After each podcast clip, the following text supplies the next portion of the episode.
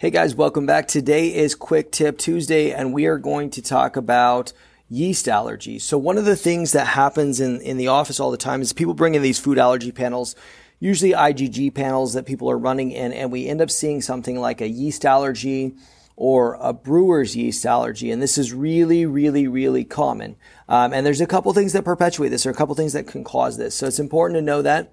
Um, or maybe even at home, you can you notice that you seem to react to anything with yeast. Okay, first of all, I'll say that a lot of you guys haven't thought of that. You know, maybe it's not the gluten, maybe it's the yeast. So, you know, maybe you can tolerate um, some kind of organic, I don't know, chip without yeast in it or organic tortilla without yeast in it. That's just straight gluten.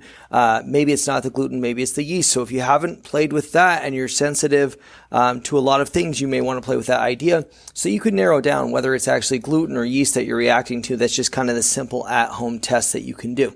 Okay. So if you're finding these this story, okay, the number one thing because this is always going to be my story to go back to first is you have to check to see if you have your own yeast infection, aka a fungal infection.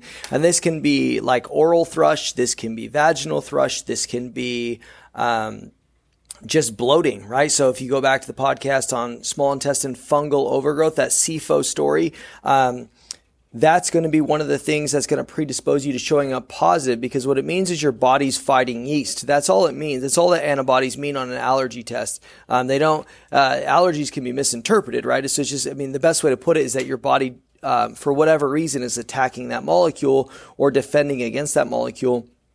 And that would make sense if you had a bunch of yeast in your body and then you ate a lot of yeast. Um, that would show up. Also, I forgot to mention on the uh, on the allergies panel, you can find like brewer's yeast that you're positive to. These all qualify.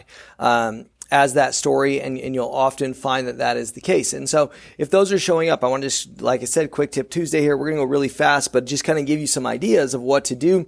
Um, oftentimes, the most common thing is going to be that someone might be zinc deficient. Okay, so once again, pay attention. If you've been doing your COVID protocol and taking lots of zinc and you're feeling a ton better and you can eat as much yeast as you want, maybe that was your deficiency that you go on. Next most common ones are going to be like cofactors. And, and it's interesting because, um, these would n- naturally be in an, an, unrefined, unprocessed kind of wheat or gluten um, or yeast product, uh, which is B1 and B6. Okay, so B1 and B6 deficiencies are very common um, and and kind of the herbs that we like to use.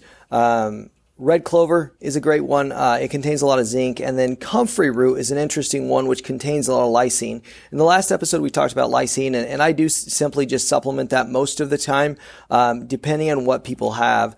Uh, maybe we'll do a podcast one time on comfrey root, which is an interesting uh, medicine, or or in other words, it's an herb that was demonized for for the fact that it can be dangerous to the liver if you take it in super high quantities for super extended period of times. Okay, so let's just stop there. That's the concept. If you find that you react to yeast foods, go ahead and check out zinc B1, B6, looking to take in some red clover, some comfrey root, preferably lysine actually, because it's a little bit safer. We had to talk about how to take comfrey root properly. Um, and then look at the antifungals, right? So those are, you know, my typical ones that I talk about. You know, my, my big three are Coptis neem leaf and Morinda citrifolia, right? Those are my three. Um, check those out and see if you get better from the yeast story. And uh, if it shows up on your next panel, or if you don't run a next panel, if you find that you can just tolerate those foods, and we'll catch you on the next episode.